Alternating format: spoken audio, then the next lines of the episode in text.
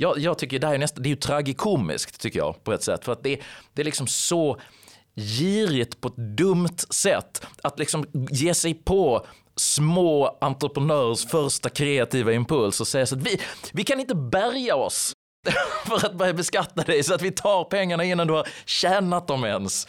Liksom, det är ovärdigt.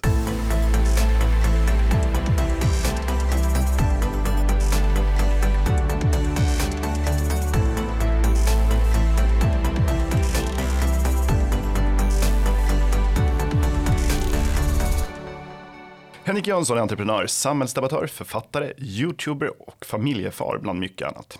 Han gästar idag Skattebetalarnas podcast Uppskattat för andra gången och detta med en ny bok i handen. Bli fri, sju principer för oberoende som är utgiven på Samistat förlag. Varmt välkommen tillbaka Henrik. Christian, jättekul att vara tillbaka här. Det är fantastiskt, jättekul. Eh, du har ju många titlar som jag räknade upp här, men trots det så inleder du boken med Jag vet, eh, jag är egentligen ingenting. Varför denna självförintande inledning på en bok?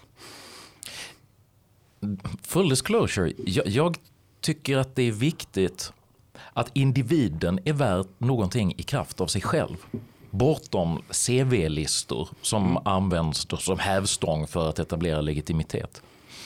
Jag menar, folk som följer mig vet ungefär vad jag har gjort. Men det handlar inte om credentials. Du kan ha en väldigt vacker CV utan att vara värd ditt salt för den sakens skull. Så att det jag försöker göra lite ödmjukt är att säga att det här är bara mitt bästa försök som individ att på ett ärligt och öppenhjärtigt sätt försöka dela med mig av mina livserfarenheter med andra människor och med förhoppningen att det kanske bidrar med någonting för någon. Mm. Det tycker jag, och jag som har läst boken med stor glädje eh, instämmer i detta. Jag tycker att du har lyckats väl ska jag säga. Eh, Tack så mycket. Det är, och, och, poängen är alltså att bli fri, inte bli framgångsrik eller, utan att vara just fri och sin egen. Det är en viktig distinktion faktiskt. För det är så att boken jag har skrivit är inte en så här blir du rik bok. Det är inte en liksom, bok om så här får du hävstångar i det sociala livet eller framgång eller eh, liksom, en meditation, jag tror formuleringen jag använder i boken, det är inte en bok om hur du uppnår ett högre medvetandetillstånd genom vetegräslavemang heller. Det är jag tacksam för. Men det, det, där är ju en humoristisk take liksom på att det är, en, det är en genre av självhjälpsböcker som inte jag är förtjust i. Men jag vet att jag exponerar mig för, för den typen av kritik när jag skriver titeln Bli fri. Men, men vad jag menar med den titeln, det är att friheten vilket är ett värde som förenar dig och mig till exempel. Det är ett momentant värde. Friheten måste återerövras i varje ögonblick. För att den är inte någonting som etableras, ja nu är vi fria, gud vad trevligt. Du måste erövra den också för dig själv. För att det som är din frihet och det som är min frihet ser antagligen lite olika ut. Så att det finns ingen form, det här är frihet, eh, jättetrevligt, nu har vi institutionaliserat det för alla. Nej, du måste upptäcka, du måste förstå dig själv för att förstå vilka saker du behöver skapa i ditt liv. Så det är helt individualiserat och, och där är det liksom min, min ambition med den här boken. Att ge ett redskap, inte för så här ska du göra för att få Henrik Jönssons frihet. Utan de här stegen tog jag för att förstå mig själv och därigenom kunna bidra till att skapa den tillvaro som jag själv behövde för att uppleva mig mer fri. Mm. Ja, för du och jag är ju, rör oss ju mycket på frihet ur ett samhälleligt perspektiv. Alltså egentligen väldigt mycket så frihet från staten eller mm. eh, där staten behövs, frihet från kriminalitet och sådär. Men det här är en väldigt, det här är en väldigt individuell bok. Ja. Utan att vara, och jag tycker att den är eh, liksom personlig, men den gränsar ju aldrig till eh, jag ska säga, jag är osäker med revolvern när jag har både självhjälp och självbiografi. Det brukar, det brukar sällan bli lyckat. Men jag tycker att du har gift ihop dem på ett bra sätt. Utan att, för det är ju inte, eh, det är verkligen inget självförhärligande i någon del. Eh, och det är heller inte särskilt, det är inte förnumstigt. Det är liksom dina erfarenheter och tips. Jag tycker att det var, var, det var oerhört lärorikt med hela sen. Men, men kul, som, som sagt, jag, jag fokar ju faktiskt huvudsakligen på mina tabbar. Mm och lärdomarna som kommer ur att misslyckas. Och det där har ju varit lite så stigmatiserat i Sverige också liksom, eftersom vi, vi har inte en så lång liksom marknadsliberal äh, entreprenörskultur i det här landet utan vi har, vi har ju länge varit liksom en rätt förvärvsarbetande nation. Men just då rädslan över, inte bara att kanske att förlora sina pengar för att ens bolag gick fel, utan även det sociala stigmat av att folk säger att ja, men det gick inget bra för honom. Alltså, mm. han, han, han, fick lägga ner. Så och, och, min attityd där är ju att ett misslyckande är inte en gravsten utan en milsten. Och där, i, i, i det långa loppet handlar det inte om att en spikrak väg mot ekonomisk framgång. Utan det handlar om vilken attityd du kultiverar och på vilket sätt du lär dig av tabbarna. Mm. Nej, och det, det, framgår tydligt. Men du har aldrig känt eh, i de, när, när du har misslyckats med till exempel ett företagsprojekt, du har, aldrig, du har aldrig känt att du vill gömma dig under en kudde och dra täcket över, över dig och aldrig komma upp igen? Inte precis på det sättet, men det, det, är klart att det är, det är superjobbigt när någonting man har trott på och satsat på och investerat både pengar och kärlek mm. i, i flera år. När, när det inte funkar, att det, att det är smärtsamt. Men, men en av grejerna man, alltså, som, som jag liksom har blivit bättre på med åren. Det är också att göra en pivot. Liksom att, att du kan ibland transformera. Om, om dina antaganden om tillvaron och marknaden har visat sig inte stämma. Så, så, så kan du ju tweaka din formel och, och, och, av den lärdomen ändå lyckas göra någonting bra av en tråkig situation. Just det.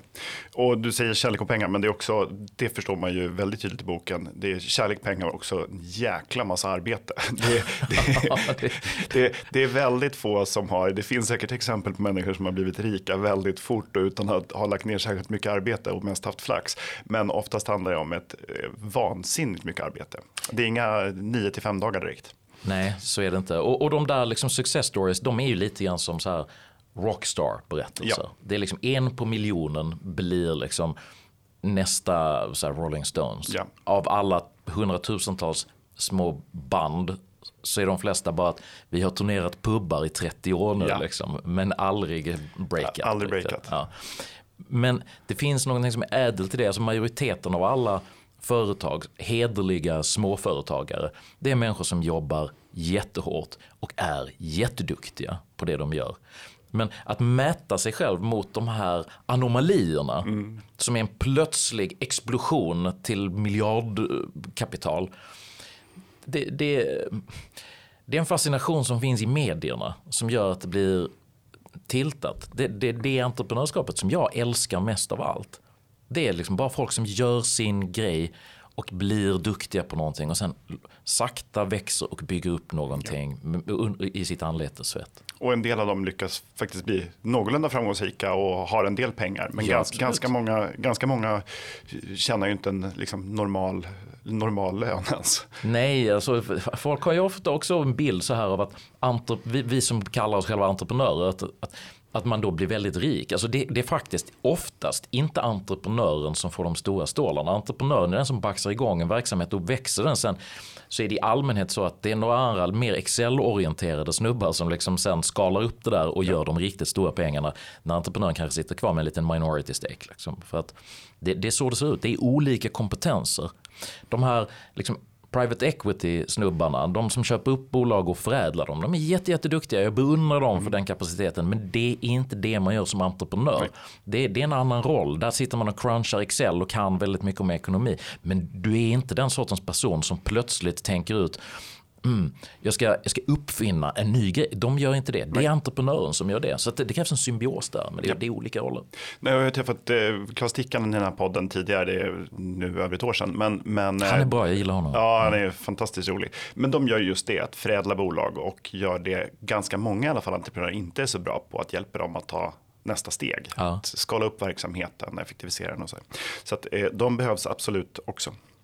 Eh, eh, vi, jag ska inte avslöja eh, hela boken, men boken är uppbyggd då i sju kapitel med lite olika övningar och eh, råd. Ska, vi ska gå in på en del av dem, jag tänker vi ska lämna lite över till läsarna, men det här, är inte en, det här kommer inte vara en ljudbok. Kommer det, kommer, det, kommer den som ljudbok förresten? Du, vet du vad? Den kommer som ljudbok och det här ska du, jag, jag, jag kan inte avslöja exakt vad det är vi ska göra, men vi, vi kommer göra en entreprenörsgärning av det här. Vi kommer att göra en ljudbok på ett sätt som aldrig har gjorts förut. Gud vad spännande. Ja, det, det är ett jätte, det är ett, it's a pet love project vi håller på med nu. Gud vad spännande. Så längre fram i vår kommer en väldigt speciell ljudboksutgåva. Gud vad spännande. Eh, det här är roligt. Eh, skoj. Eh, men i boken så, vi gör några nedslag i den. Du skriver bland annat om när du fick uppleva IT-revolutionen i U USA och hur du kom att förälska dig i kulturen där och synen på entreprenörskap. Mm. Vad, vad hände när du kom till USA? När var det här? Um, det var sommaren 1999 som, som jag kom dit första gången.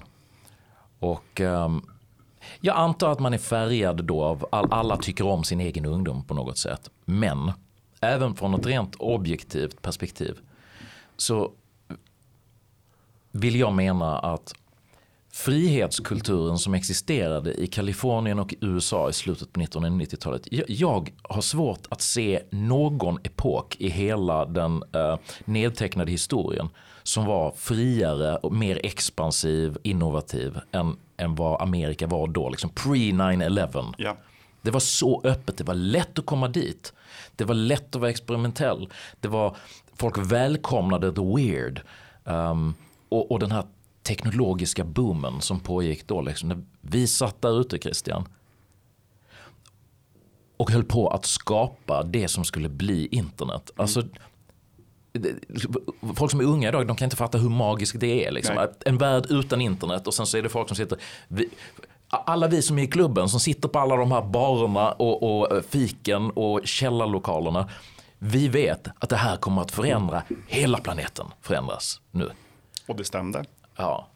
Och det gick åt helvete också. jo, ja, fast, fast ganska kort. Alltså jag minns ju, jag, under de här åren så, så hade jag gett mig ut i yrkeslivet och lämnat eh, universitetet bakom mig. Och eh, jag minns ju hur galen och rolig stämningen var. Det var, helt, mm. det var liksom plötsligt, eh, på bara några år, så var det inte längre det var liksom inte orimligt att en 23-åring startade ett, ett, företag med globala ambitioner. Mm. Alltså, hade 95 hade man garvat läppen av sig om man hade hört det. Nu var det en helt liksom, självklar sak att jag ska ta världen med storm. Det här är fenomenalt. Mm. Så det fanns, sen fanns det ju eh, en del förhoppningar och eh, liksom överdriven tilltro på hur fort vissa saker skulle kunna gå. Eh, att den här idén om att det räcker med att vara liksom världsledande först och sen så kommer man behålla den positionen. Det påminner lite om, det tankesättet påminner om, om Thomas Piketty. Ja. Alltså han tror att folk, den, den som blir störst först kommer alltid att vara jätterik. Och det visar sig inte stämma alls. Nej, nej. Eh, utan det är någon annan som kommer och, och, och tar valda delar och gör en ännu bättre lösning och, och, och står på ruinerna av gamla företag. Men han är ju marxist. Alltså de, mm. de, de har ju fortfarande i sin liksom, ideologiska liksom, resonansbotten på något sätt en, en um, svårighet att förstå hur tillväxt fungerar. Mm. Utan man, man, de tänker då att first mover advantage, mm. sen är marknaden låst för, ja. för den kan inte växa. Alltså de, de saknar den expansiva komponenten i ekonomin på något ja. sätt.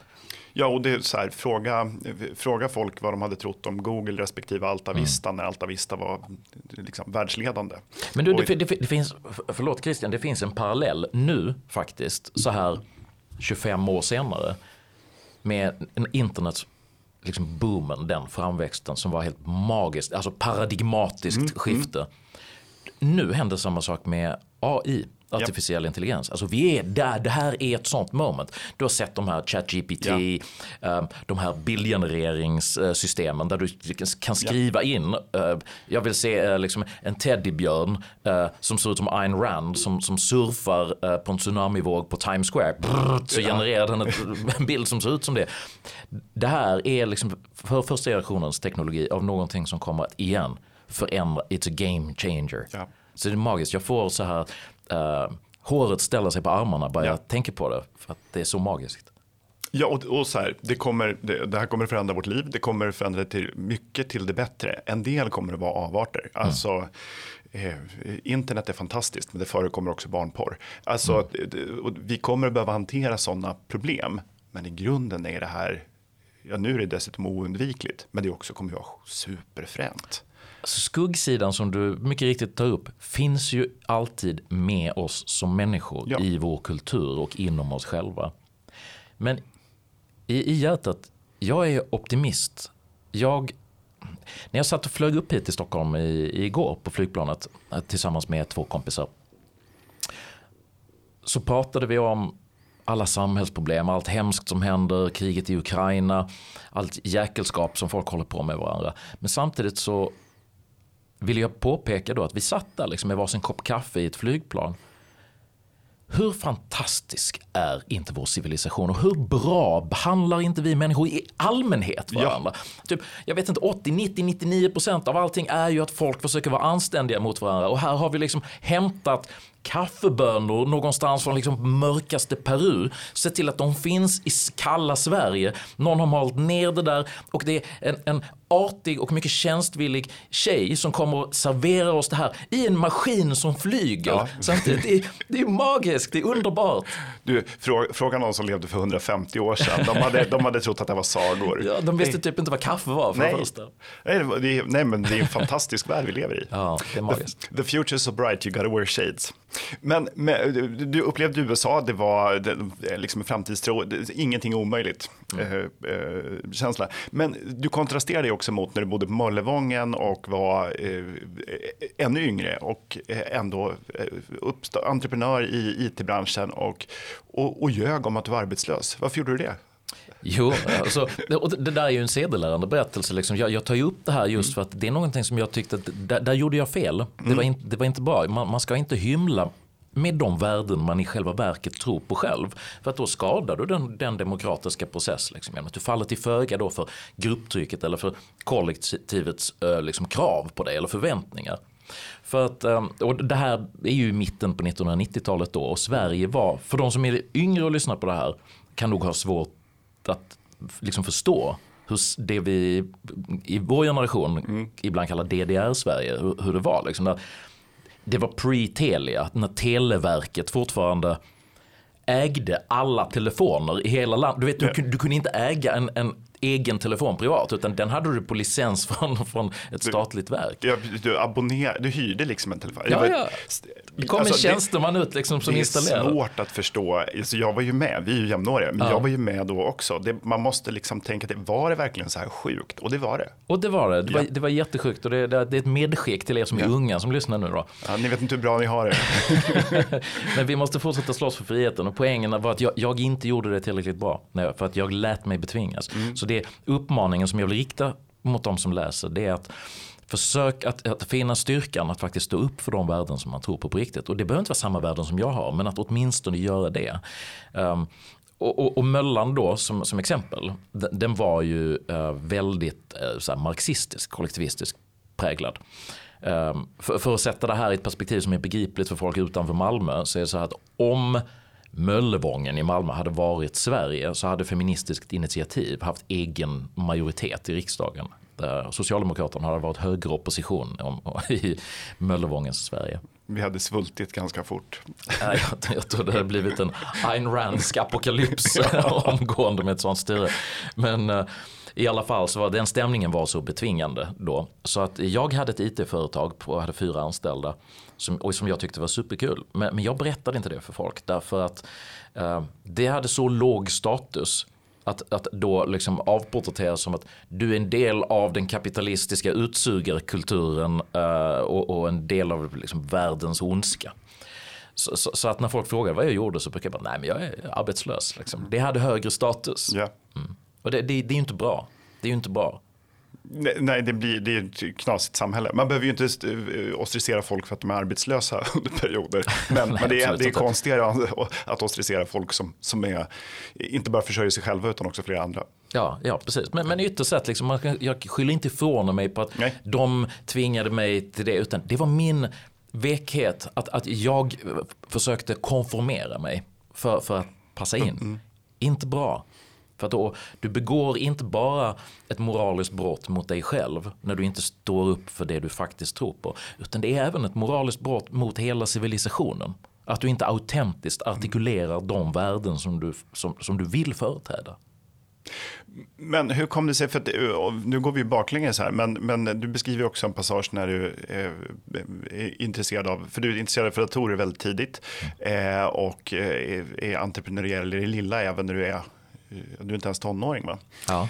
Eh, och sen så vill, går du till, till syokonsulenten, det som idag kallas SYV. Va? Just det, ja. Jag minns de här inrökta kontoren. Det var som att kastas tillbaka i tiden när du beskriver det här gula Blend-damen som ska ge dig råd. Ja, och vi ska väl vara tydliga med det också här så att det här är alltså inte ett angrepp på yrkeskåren, yrkesvägledare. Som, Eller folk som röker gula Blend. Nej, inte det heller. Det, det är väl en så här minskande demografi som, Ja. som har just den ovanan. Men, det, men det, det här är också en, en, en minne av det gamla Sverige när Ja. folk rökte, rökte gula Blend inomhus. Det har man ju inte sett på t- 25 år nu.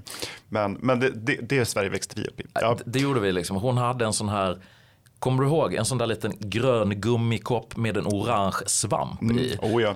Som man använde då för att väta kuvert och frimärken Ja. med.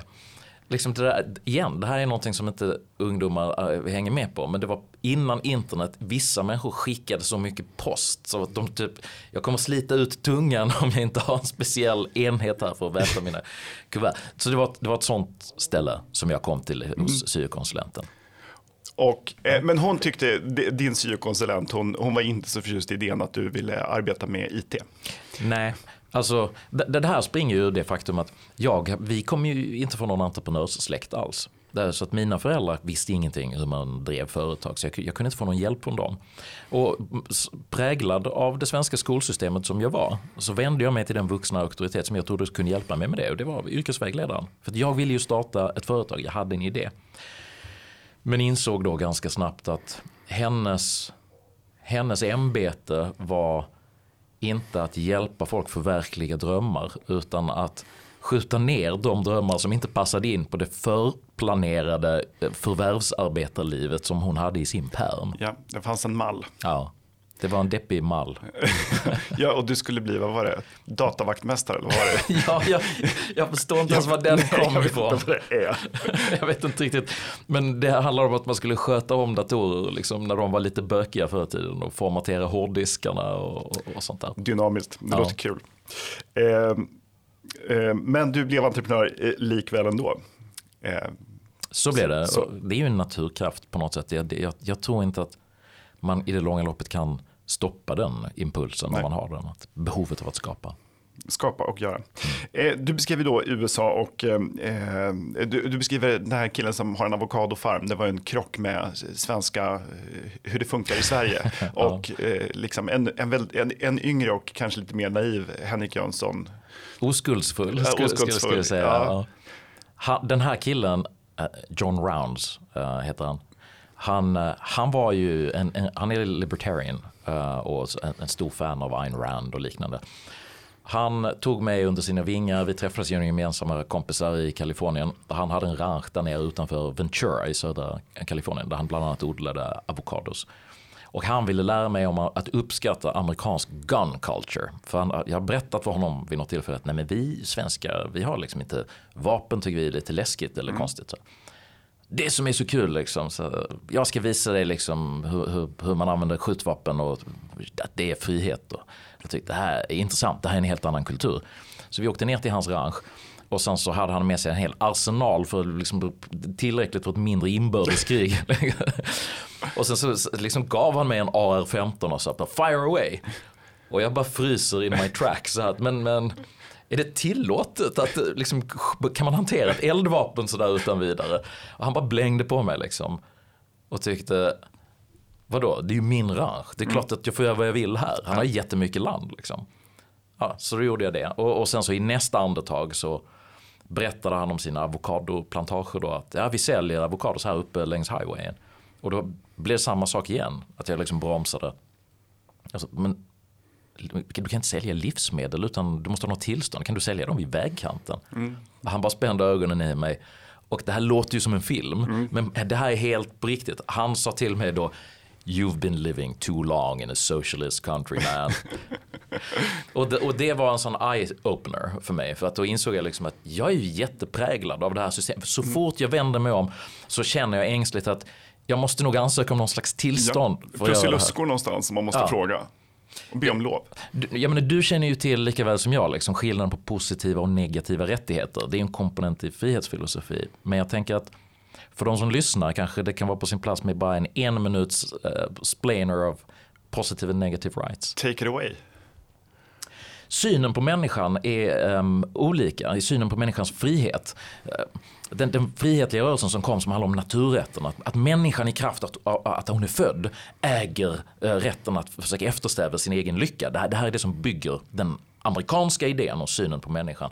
Där människan har alla rättigheter i kraft av att hon har blivit född. Sedan så kan kollektivet eller staten ta bort vissa rätt, eller kringskära vissa rättigheter då för, på grund av ett kollektivs behov. Om du har en väldigt antisocial tendens att tända eld på saker och ting så kan man, ja men du får göra det här, ägna dig åt din pyromani på din tomt mm. eller sådär. Så, så tar man bort vissa saker.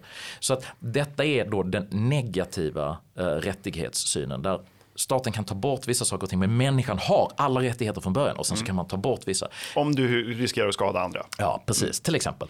Eh, men, men, i Sverige har vi en annan syn och, och den är omvänd. Mm. Det är så att människan har egentligen inga rättigheter utöver dem som staten ger henne uttalat. Det är två fundamentalt mm. olika system och jag bekänner mig till den amerikanska ja. skolan att den är bättre. Att vi kan prata om vad vi eventuellt ska kringskära men, men vi äger allt från början. Jag vill inte behöva tillsätta en kommitté varje gång jag vill göra någonting. Om jag vill sälja en avokado vid, vid vägen, måste jag ha tillstånd för det här?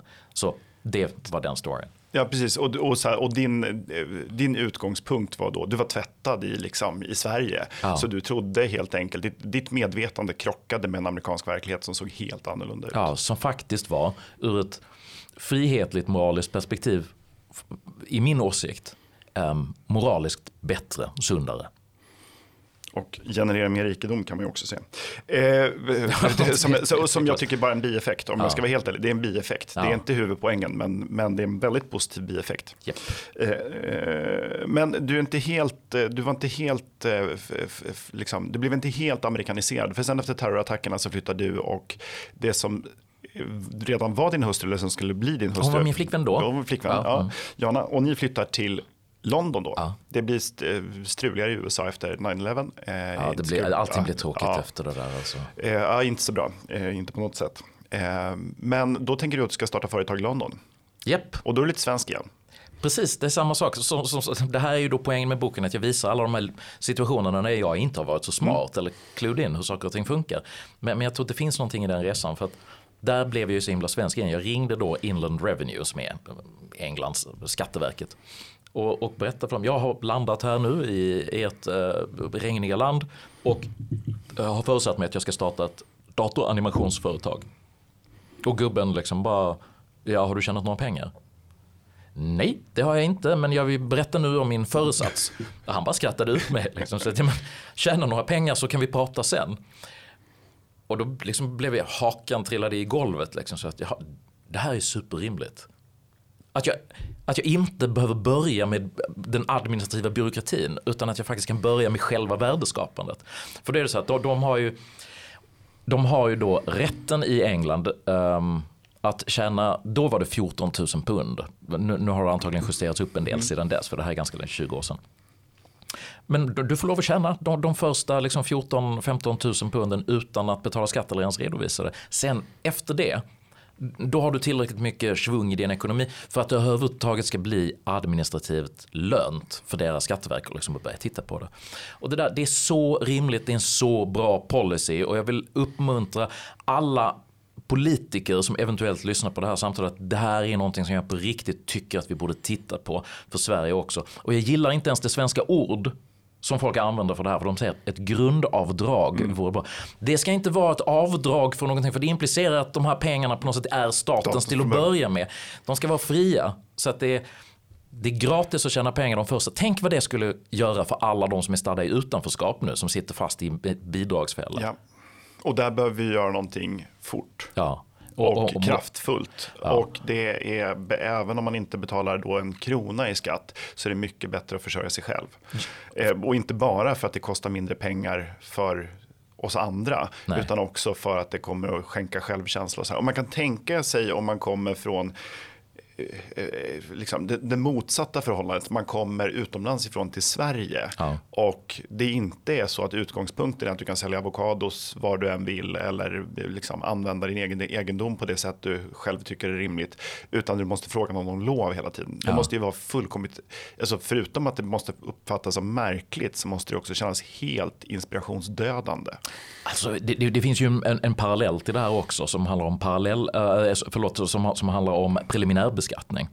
Ja. Eh, och, och det där är ju någonting som jag upptäckte liksom när jag startade mina första bolag då i början av 90-talet. Liksom, man upprättar ett litet handelsbolag eller någonting. Så här, om man inte vet precis vad man gör då så dimper du ner så här krav på, på eh, preliminärskatt en månad senare. Ja. Innan du, du, du kanske är ung, du kanske har dåligt med pengar, du har precis satt igång din verksamhet och du vet att du har en ledtid på sex månader innan du kommer ens att liksom tjäna en spänn.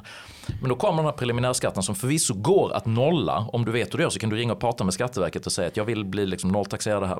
Och så, då löser de det förvisso. Men utgångspunkten är att när du satt igång bolaget så gör Skatteverket en bedömning av hur mycket de tror att ett bolag av din typ borde tjäna. Och sen så preliminärbeskattar vi det och justerar i efterhand då liksom. Så att jag, jag tycker det här är nästan, det är ju tragikomiskt tycker jag på ett sätt. För att det, det är liksom så girigt på ett dumt sätt att liksom ge sig på små entreprenörers första kreativa impuls och säga så att vi, vi kan inte bärga oss för att börja beskatta dig så att vi tar pengarna innan du har tjänat dem ens. Liksom, det är ovärdigt. Ja, nej, men det är Kafkaartat också. Ja, det det, är är helt- absurt. Vi har, vi har räknat på vad vi tror att du ska tjäna. Jag menar, du, du vet, alltså, det, det finns inte ord för det här på alla språk. Om du börjar prata med liksom så amerikaner om så, "The- these are my preliminary taxes. Ja, är the, the what taxes? Det är fantastiskt. Ronald Reagan som sa va, att de, de mest skrämmande orden på det engelska språket är I'm from the government, government I'm here to help. Vi hade behövt en ny Reagan. ja, vi hade, det finns en fantastisk eh, eh, film eh, som eh, den här nättidskriften The Onion gjorde. När de, eh, Eh, Republikanska partiet lyckas inte hitta en presidentkandidat eh, så de bestämmer sig för att göra ett Frankenstein-experiment och lyfta upp Reagan igen. Och eh, tyvärr så är han en zombie och biter barn och kan bara säga man är fortfarande deras bästa, bäst, bäst bet i valet. Ja, det är mörkt. Ja, det är mörkt, men eh, oerhört roligt. Eh, men eh, du, du lyckas komma ur den här svenskheten och sen så eh, träffar du träffar dig i pannan igen när ni flyttar tillbaka till, till Malmö. Ni får två barn, ni får tvillingar, flyttar tillbaka till Malmö för att ni ska komma närmare både din och din hustrus familj för att de ska få träffa barnbarnen och ni ska ha lite support omkring er. Eh, och då, då är det verkligen tillbaka till Sverige. Vad händer när du ska skaffa en lägenhet? Ja, då hade jag ju hamnat i en situation, då hade vi varit utomlands i så många år. Vi bodde utomlands i typ 15 år totalt sett. Så jag vet inte om jag hade förträngt eller om jag bara hade glömt bort liksom, med, med um, hyresregleringen. För att vi bestämde ju då att om vi ska flytta tillbaks till Sverige efter så här många år, vi, vi testar att bara ta en hyreslägenhet. För det, om det är så att vi inte trivs liksom, så vill vi kunna ha en snabb exit igen liksom, och, och åka någon annanstans. Så vi ville ha en hyresrätt och då ringde jag ju till en mäklare och sa att ja, men hjälp oss att liksom hitta en, en bra hyresrätt. Och blev igen, typ, ja inte utskrattad men liksom avsnäst för att you're wasting my time. Um, för den här personen förklarade att du kan ju inte gå till en mäklare för det, du måste ju ställa dig i bostadskö. Och då var det liksom så att någon gammalt bagage som bara låstes upp. Den. Just det, vänta, vi har inte en riktigt fungerande hyresmarknad, eller hur? Så då fick jag ju hitta en, hitta en um, webbsajt som fanns då med det DDR-doftande deprimerande namnet Boplats Syd. Där man då ställde sig i kö. Då insåg jag att vänta, det, är typ flera, det tar flera år att, att, att lösa det här.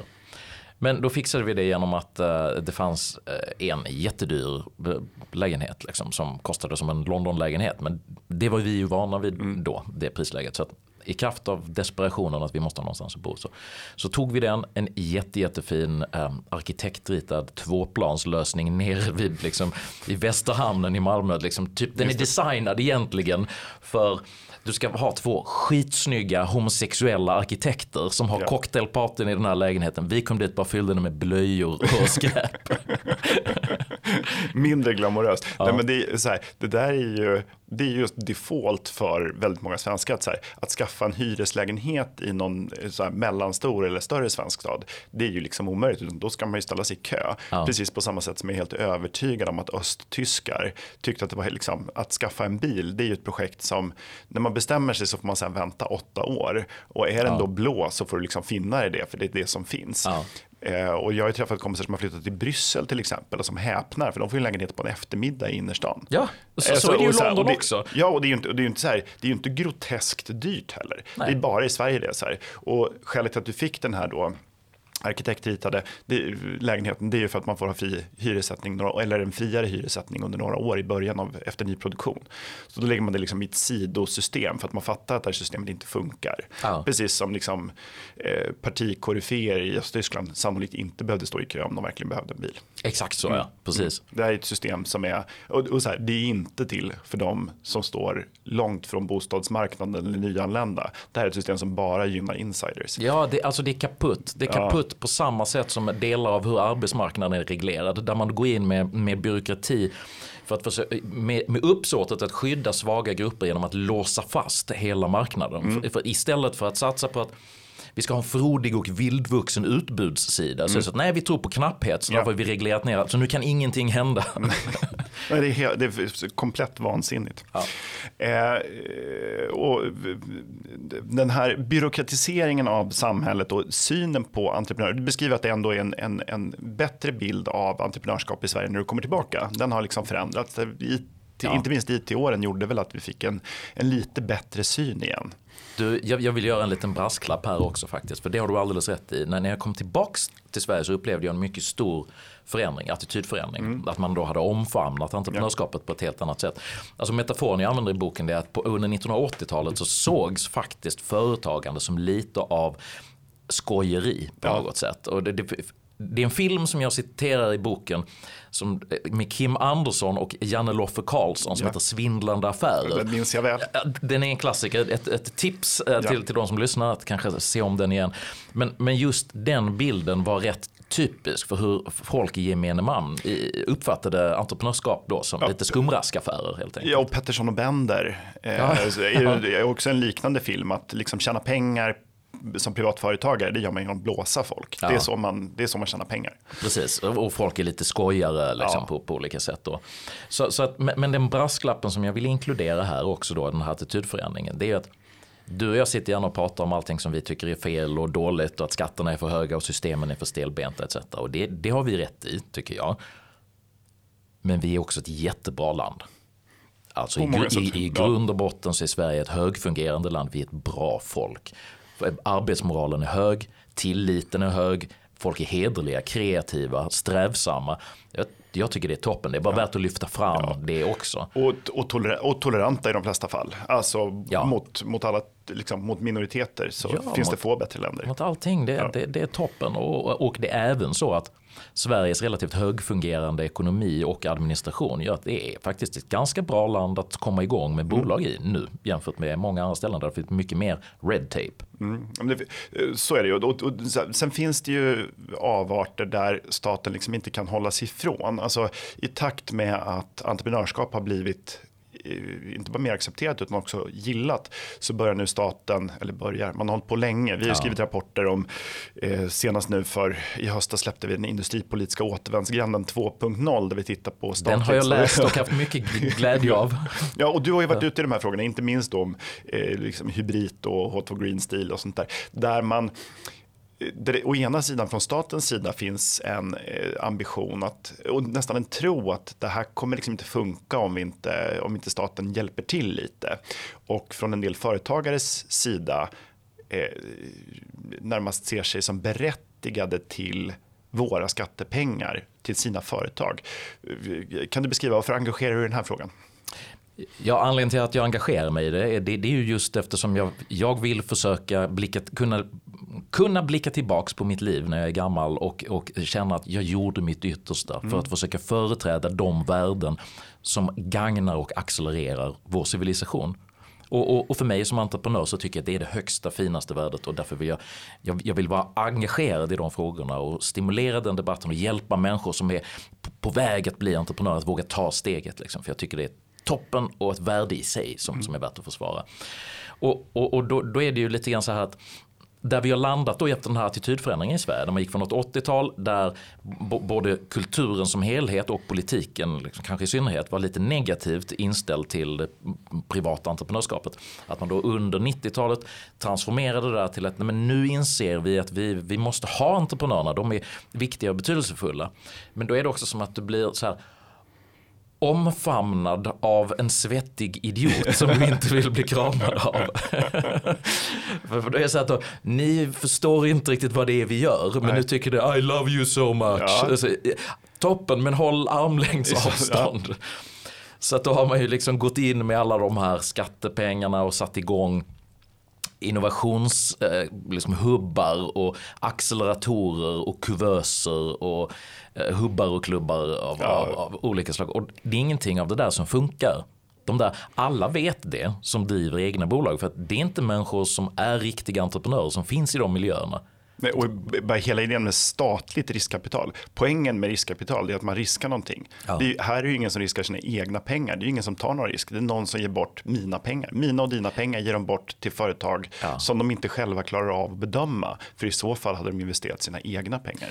Det, det, det som sker då, vilket är viktigt att sätta fingret på, det, att, och det spelar ingen roll om det är Stefan Löfven som har för sig att han ska tillsätta en industrikansler och skapa någonting som de kallar för en innovationskatapult. vilket är en konstig så här, stridsmedelsanalogi ja. till att börja med. Men, men, det spelar ingen roll om det är det eller om det är liksom så här uh, entreprenörsskjutsen eller supersteget eller eh, tillväxtverket eller, eller någonting av det där. För att vad som händer det är när du har en ekonomisk kraft med så mycket muskler som en stat har och du plötsligt bara rullar in miljarder på en marknad så får du den hela marknaden att bara, om inte att kapsejsa helt och hållet så blir den så tung att det blir ehm, en, en, en systemiskt problem för den marknaden att kunna fungera. För att alla kommer då att söka sig till det här stödkapitalet. Ja folk, riktiga entreprenörer kommer att börja försöka anpassa sig för att få del av de här pengarna. Ja. Och sen kommer det uppfinnas nya personer som är entreprenöriellt drivna i att söka pengar. Ja, bidragsentreprenörskap. Ja. Um, I min mening det värsta av två världar. Mm.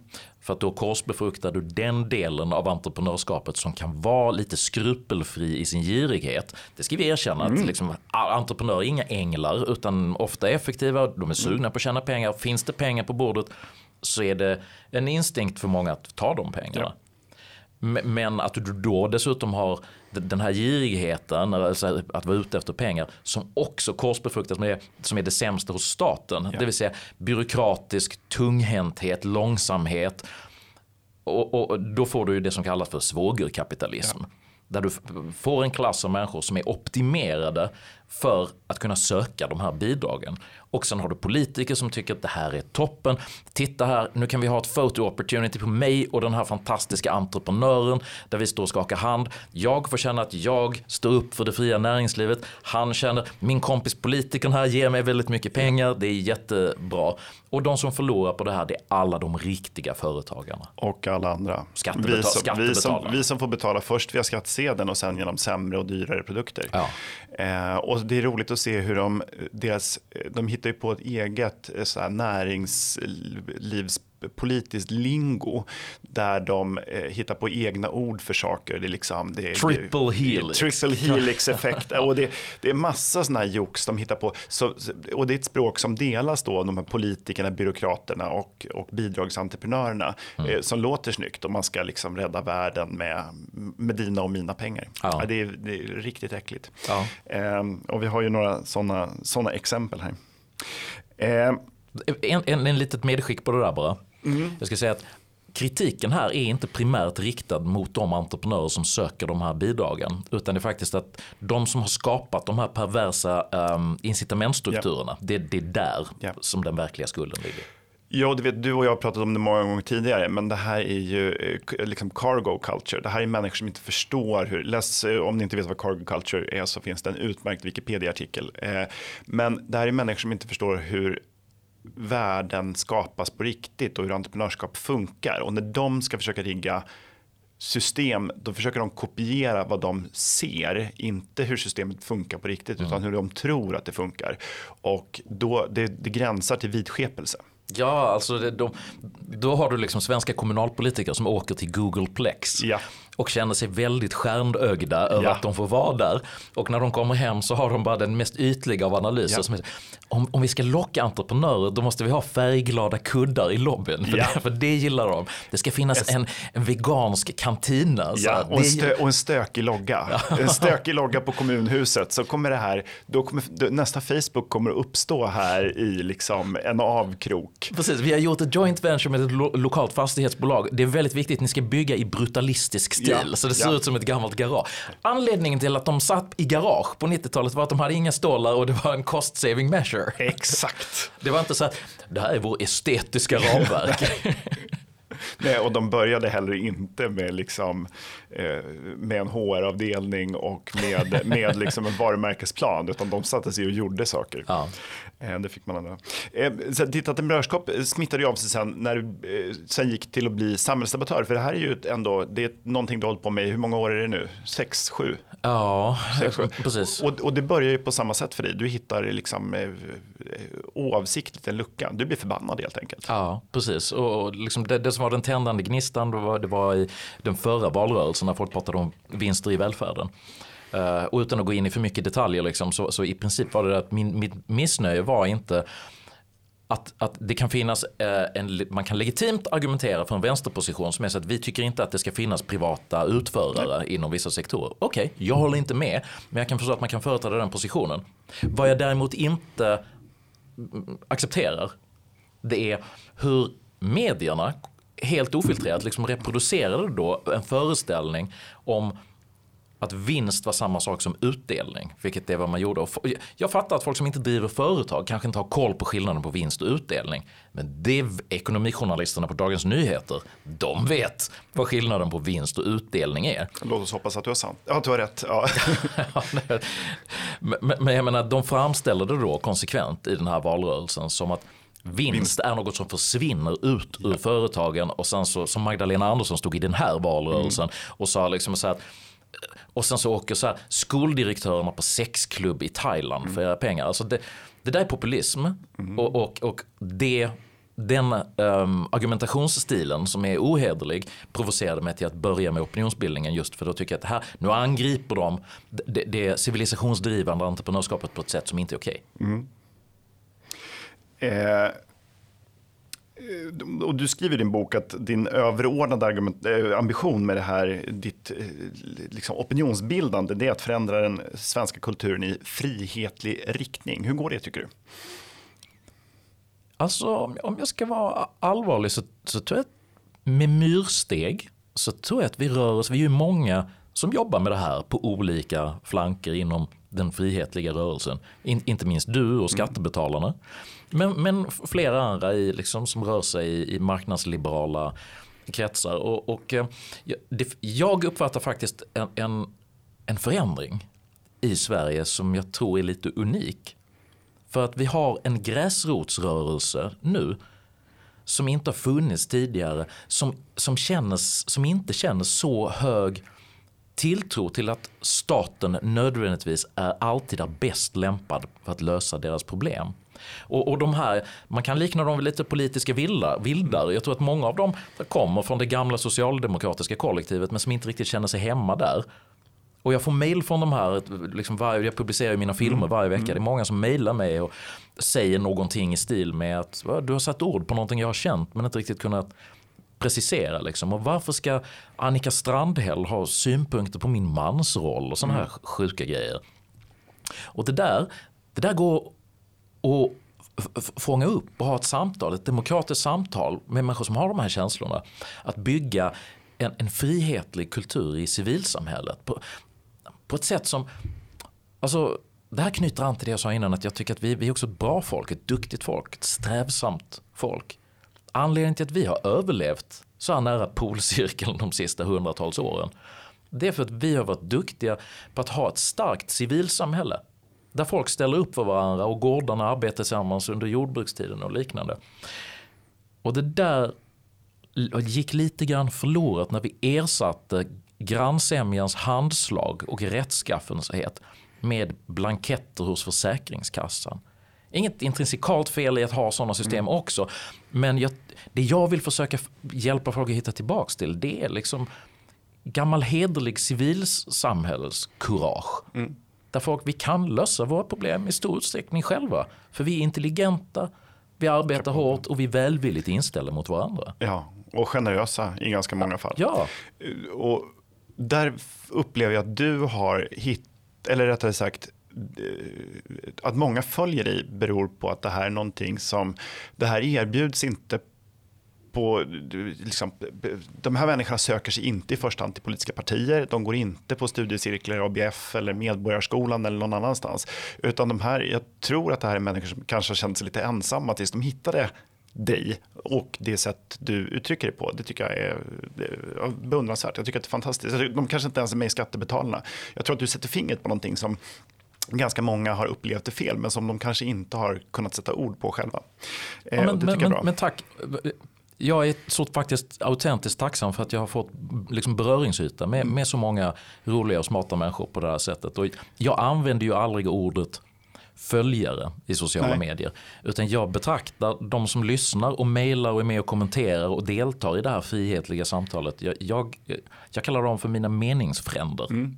Och, och, det tycker jag är något som är väl värt att ta fasta på. Mm. Så det här är del av en, en posiv komplettering eller utveckling av den svenska kulturen. Japp, och där de traditionella och ofta då skattebetalarfinansierade organisationerna faktiskt inte alls har hängt med. Mm. Det finns inget, precis som i företagsvärlden så finns det inget entreprenöriellt tryck i att förändra ABF.